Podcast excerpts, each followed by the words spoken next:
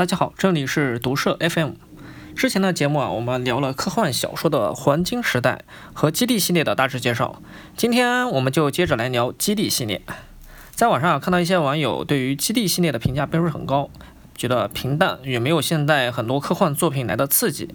这就是科科幻或者是推理这类类型小说的一个局限性。就如同我们现在看过去的推理小说一样，看不到一半就能猜到凶手是谁了，作案手法又如何？毕竟啊，这一个设定被玩了几十年，谁都会觉得无趣的。现在我们在看当代的一些科幻作品的时候，会看什么呢？就比如说钢铁钢铁侠中的钢铁套装，我们欣赏其机械的美感。我们也也相信啊，这个星际迷航中的曲速引擎会在未来的某个时刻会得到发明和实现。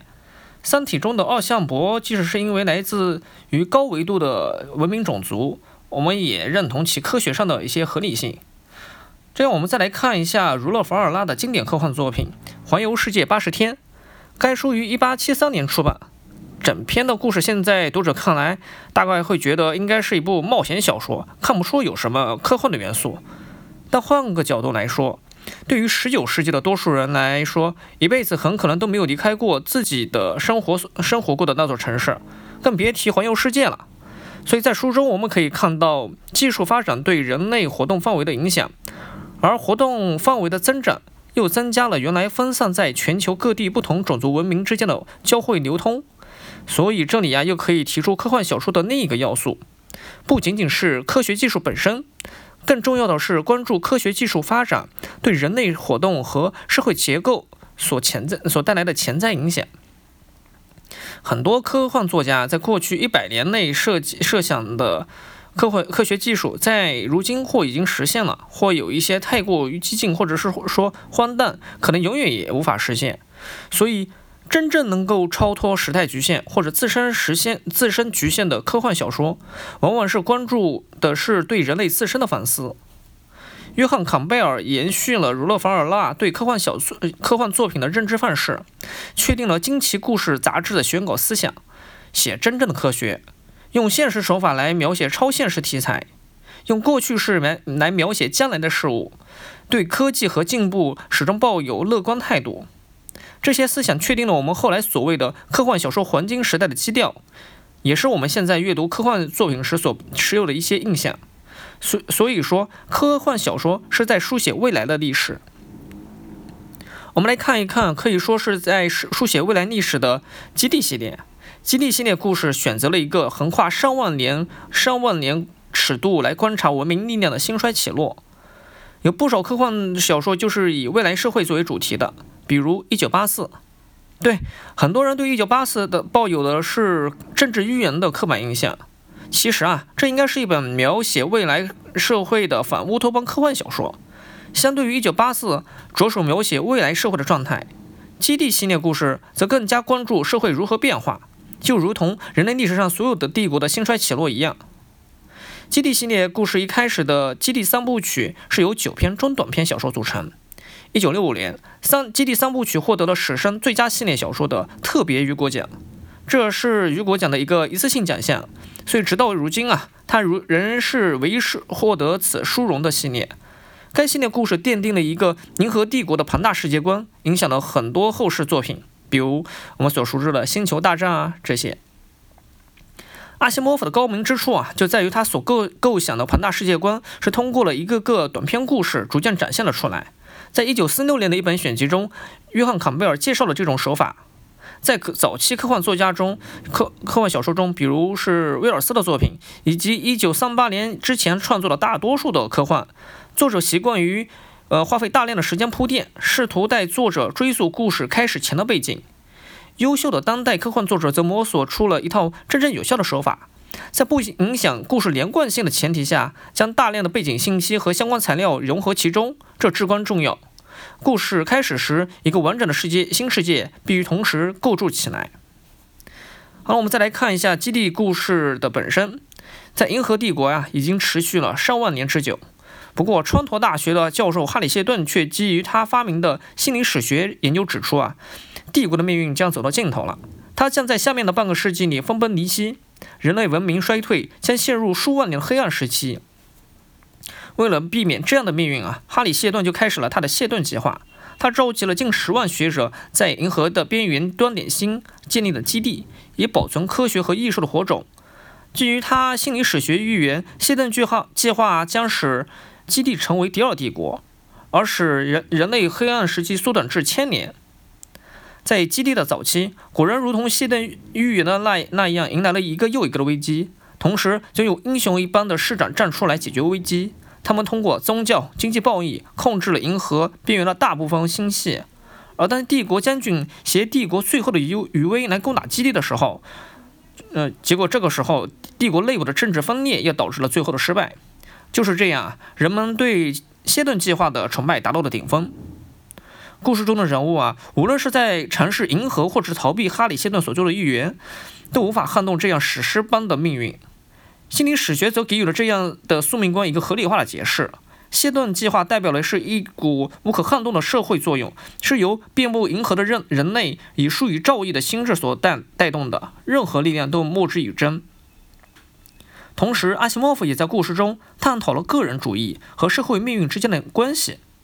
谢顿计划也同时需要深谋远虑的个体。基地早期的市长塞弗哈定和侯伯马洛主领导大局，解决了数个预言中的谢顿危机。同时，罗这样具有强大精神控制能力的心灵能力者，他在意料之外攻陷了基地，颠覆了谢顿计划。心理史学可以基于群体趋势来预测未来，却无法预测个体，所以谢顿又安排了第二基地在暗中修正谢谢顿计划。三部曲中，基地世界观设定庞大，故事设定上最重要的技术是核技术。毕竟啊，在上个世纪四五十年代，核能应用大概是社会讨论最多的未来科技了。在基地故事中，对于计算机和互联网的发展却缺乏想象力，科研人员依然依靠计算尺来做计算，对报纸的想象力仅限于报社可以直接那个打印刷机来印印刷报纸。这对于经历过后来赛博朋克风科幻小说的我们来说，这很难提起什么兴趣。这就是大前面大概提到的科幻小说的时代局限性吧。不过，优秀的科幻小说是并不是需要对未来做出精确预测的，而是在科幻设定下对人类自身的观察和解构。故事发展到基地后传了，在后传中，作者完全抛开了三部曲中的细节问题，开创了全新的视视野。基基地这个时候已经掌控了银河的系的大部分的星系，却有仍有人认为迪奥基地根本没有消除，所以议员格兰维斯维兹走上了明面寻找地球，暗中却再次寻找第二基地的路途。然而，除了第二基地，又出现了新的精精神能力组织，一整颗行星共有一颗意识的神秘行星盖亚。这里用到了一个非常有趣的假说——盖亚假说。这个假说是由詹姆斯·洛夫克洛克在一九七二年提出的。呃，他说，那个地球整个表面，包括所有生命，构构成了一个自我调节的整体，就是盖亚。所以，也就是说，地球是一个大的有机体。诺夫克洛克设计了一个只拥有白色和黑色雏菊的世界模型。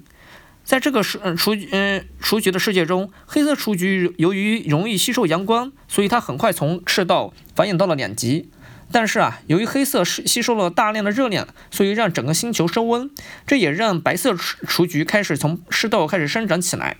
但是白色反受阳光，让星球温度下降，所以黑白的雏雏菊数量就始始终保持在一个稳定状态。后来，太阳的变化导致了日照温度的升高，黑色雏菊不耐高温，随之减少；白色雏菊随之增多。但有但由于反射了太多阳光，白色雏菊的数量也随之稳定下来。这样，雏菊世界使之总体保证在一个适宜雏菊生存的均衡气温之下。而像地球这样拥有更多物种的系统，会让这样的模型会更加稳定。我们再回到基地故事中来，人类行人类行为从不改变。这是心理史学所体现的核心概念，也透露出了作者阿西莫夫对人类的悲观态度。银河系的未来应该是第二基地，还是盖亚这样的新型文明？格兰崔维兹最后选择了盖亚这样一个全新生命形态。而在下面的冒险中，他又遇到了一个可以自己合成能量的新人种——索拉利人。地球已经充满了反射，充满了反射性物质，毫无生命可言。而在地球上，他见到了一个守护人类上万年的机器人丹莫茨尔。丹莫茨尔是阿西莫夫机器人系列的主角机器人，是丹丹尼尔·奥利瓦的化名。丹莫茨尔最后选择了小苏拉利人飞龙结结合，这也体现了作者对他嗯对人类命运的悲观。同时啊，崔维兹又了解到了在仙女座还存在了一个外星文明，银河系文明将在未来面临新的威胁。这里，基地系列终于跟机器人系列融合成了一个世界观。至此啊，谢顿计划已经才进行了五百年，在面对计划外的出现的各种因素，谢顿计划如何进行推进，大概作者阿西莫夫都没有头绪。所以最后他又转去了去去写前传。在《基地前传》中，对《基地》系列和《基地》和《机器人》系列做了整合，讲述了年轻时的哈里·谢顿在丹莫茨尔的帮助下躲避帝国追捕并创建心理史学的故事。后来，在丹莫茨奥的建议下，帝国皇帝克里昂一世任命谢顿为银河帝国的首相。克里昂一世意外被杀，川头的军队军队接管了帝国，谢顿被迫离开了他的首相职位，开始专心他的心理史学研究。Apple TV 加拍摄的基地故事似乎就对应这个时期的故事。基地的故事的系列体现了阿西莫夫在宏大世界观设定下举重若轻的叙事能力，他也获得了人类想象力极限这一极高的评价。基地故事差不多就是这样，我们后面再会接着聊黄金时代的其他作品。我们下期节目再见。